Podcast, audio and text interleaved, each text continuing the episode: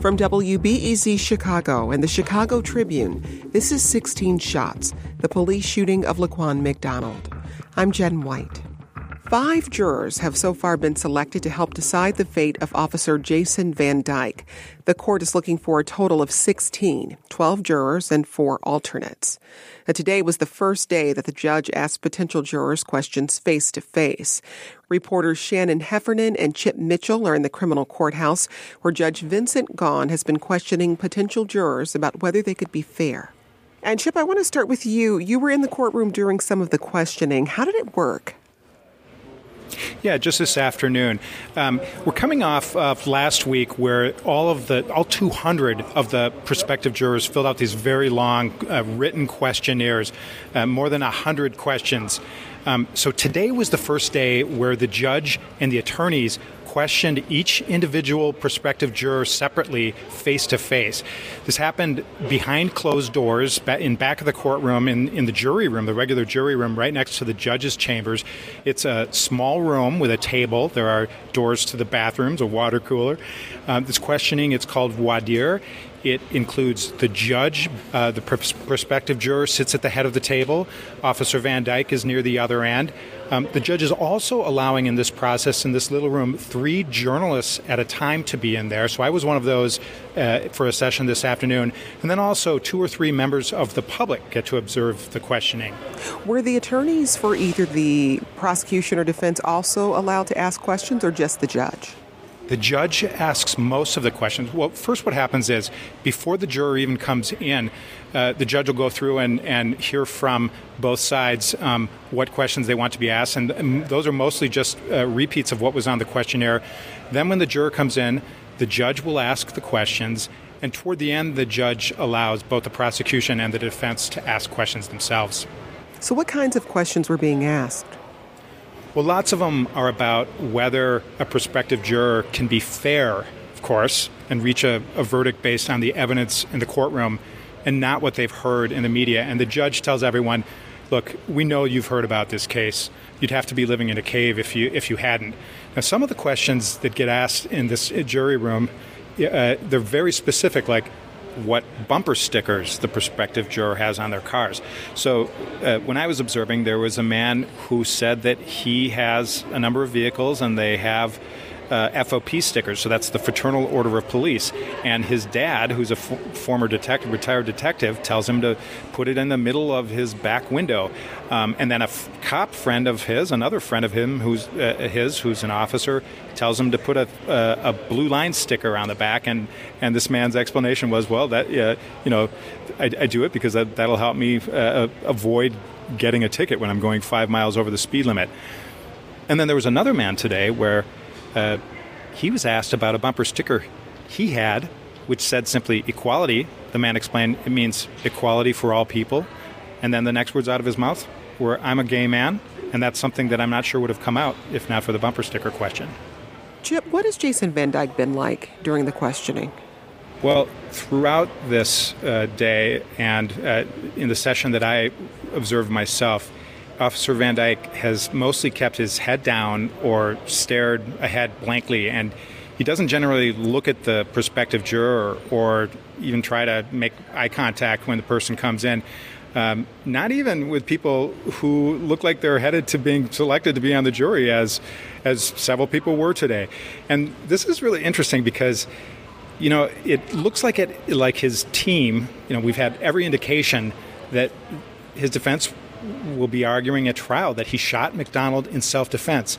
And here he is, the defendant, not taking a chance to make a connection with the people who could be deciding whether he spends the rest of his life in prison.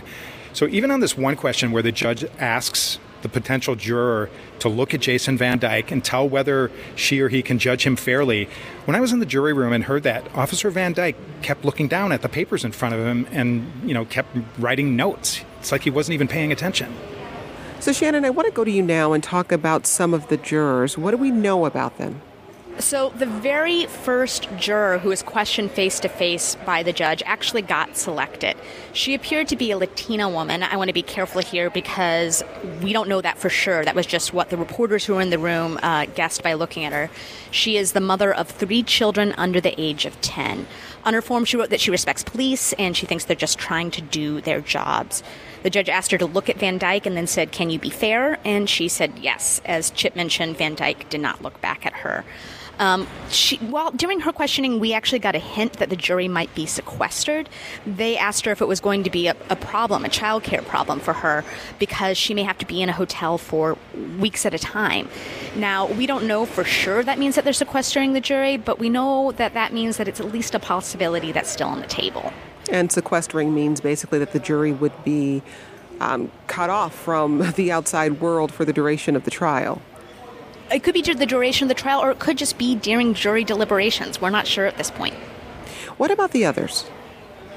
So, another juror who was selected was a, a, woman who appeared to be white in her 30s or 40s. She mentioned that her significant other worked for DCFS, that's the Child and Family Welfare Agency in Illinois.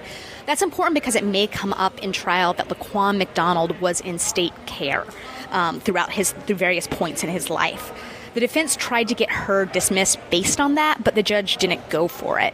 Um, she did say that she supported police officers and thought they were very brave men and women, but she also said that she thought people made mistakes on all kinds of jobs and that they should be held accountable for that. There was another juror who was selected. He appeared to be an Asian man. On his form, he said, Everyone must abide by the law, including law enforcement. There were no motions to dismiss him, so he was also selected for the jury. And the man who Chip mentioned uh, earlier, who had bumper stickers that said equality, um, he was selected. He talked about having a black priest who told stories about being racially profiled, but said he wouldn't let stories like that influence his judgment about Jason Van Dyke. He said he didn't know a lot about the case because he didn't really watch TV. Um, he was also selected to be on the jury. Now, several jurors were dismissed. What were the reasons? There's two reasons people can be dismissed. One is cause, like hardship. So we saw people de- be dismissed today because they had to care for a sick relative or because their work wouldn't really allow them to have time off. It would cause too much financial hardship. There were also people who were dismissed because they said they couldn't be fair. For example, one woman said, I could be fair in any other case, but not this one. So she was dismissed with cause. Then you have these other kinds of dismissals. These are peremptory dismissals. And each side gets seven of these. Prosecution used one of their peremptory strikes on a man who appeared to be white. When he was asked about police, he said, If an officer asks you to do something, you should do it. Um, prosecution tried to get him dismissed because he was hesitant when he was asked questions about whether or not he could be fair, but the judge didn't grant that, so prosecution ended up using one of their peremptory strikes for him. What about on the defense side, Shannon?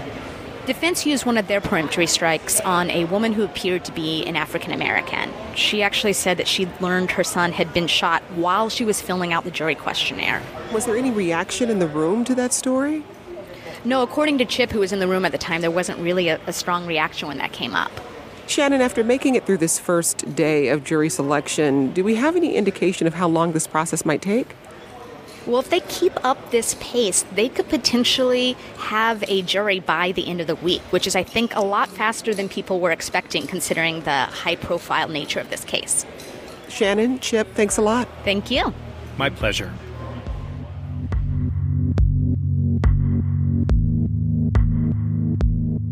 That's WBEZ's Shannon Heffernan and Chip Mitchell.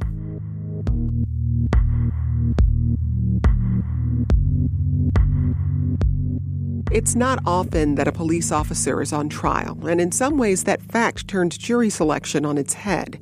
Before the jury selection process got underway today, we spoke with Chicago Tribune reporters Stacy St. Clair and Megan Crepeau about what each side is looking for in potential jurors the prosecution, um, instead of you know looking for the the pro law enforcement uh, type that they typically look for, in this case, they have to look sort, of for a different type of juror. And one legal expert that I spoke with, Antonio Romanucci, who last year won the biggest civil case uh, in a police misconduct case for a, an officer involved off duty shooting, said that they did dozens, maybe a half dozen, a dozen focus groups in the lead up to their trial. And what they found was their message and uh, resonated best with mothers, and that's who they wanted um, on their jury. And in fact, the case ended up having the largest police misconduct verdict in Illinois history, and the forewoman was a suburban mother.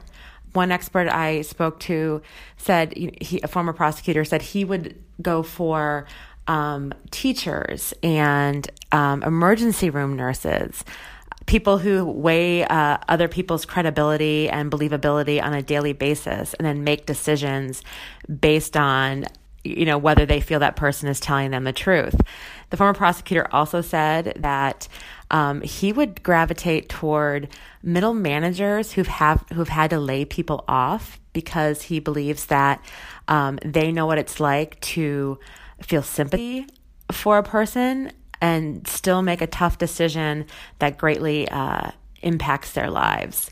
And Megan, what about on the defense side? Well, I think they're going to be looking for people who have close ties to law enforcement, whether that's family, whether that's close friends, people who see the effects of the job up close, people who genuinely believe that police sign up for that job with the best of intentions, who genuinely want to help the city and who understand, you know, what it's like for them to go out in the streets and make those difficult decisions. So we know the defense is likely to look for jurors who are pro police. Are there any other parts of that juror profile they might be focused in on? So I talked to Sam Adam Jr., who was the uh, defense attorney in the R. Kelly case and, and won an acquittal in Judge Gaughan's courtroom in that case. And he said if he was Van Dyke's attorneys, he would be looking for people who've had to make split second decisions that could change everything. He mentioned crossing guards, um, air traffic controllers. Uh, he said he liked um, veterans, but not just any veterans. He would want veterans who've actually been in combat. Megan, when we look at the role race is going to play in this trial, how much will that play into jury selection? Well, I think it's going to be huge. I mean, it's an extraordinarily racially fraught case in the first place you know, it, it, exposed a lot of fault lines along race that have been, uh, you know, part of Chicago history for a very long time, kind of laid those bare.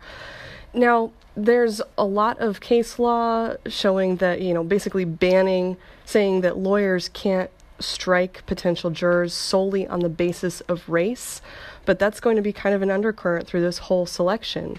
Uh, if the prosecutors get a sense, for example, that the defense is trying to strike black jurors in a systematic way, they can be expected to complain to the judge about it. Now, the thing is, there are ways to sort of get around that. I mean, all you have to do to survive a challenge like that is give anything not race based. It can be a gut feeling, it can be just about anything has survived sort of higher court challenges. As long as you have a reason that's not race based, you can uh, survive what they call the Batson challenge. Stacy, Jason Van Dyke's team could still opt for a bench trial. Do you have a sense for when that decision might actually take place if they opt for the bench trial? So, uh, under state law, they have until the 12th juror is sworn in to automatically get a bench trial if they request it. And, and the judge um, has said he will swear um, each juror in one by one. So there will sort of be 11 chances for uh, Jason Van Dyke to, to change his mind. After the 12th juror is sworn in, um, under Illinois state law, he can request a bench trial, but it is up to the judge to make the decision whether to grant it or not. And the judge can refuse it if he feels that government money has been wasted or the juror's time um, has been wasted or it's been an inconvenience for the juror and jurors. And I think given this judge and, and what I've seen in his courtroom and what I know about his concern about jurors' times and uh, taxpayer money being wasted, that I think once that 12th juror is sworn in, it's a jury trial. That was Stacy St. Clair and Megan Crepeau of the Chicago Tribune.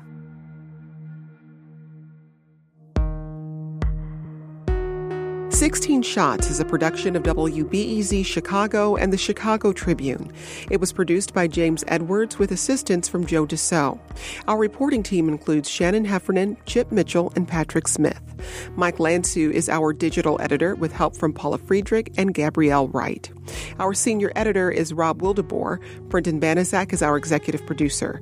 Steve Edwards is WBEZ's chief content officer. Special thanks to the Tribune editors Matt O'Connor, Tracy Van Moorlehem, and Angela Rozas O'Toole. And thanks to the WBEZ newsroom, whose reporting was instrumental to this series. Additional thanks to Justin Bull, Max Green, Quinn Myers, Michael Puente, and Sophie Lalonde. You can find out more about the case at wbez.org slash 16 shots and check this podcast feed regularly for updates from the trial of Officer Jason Van Dyke.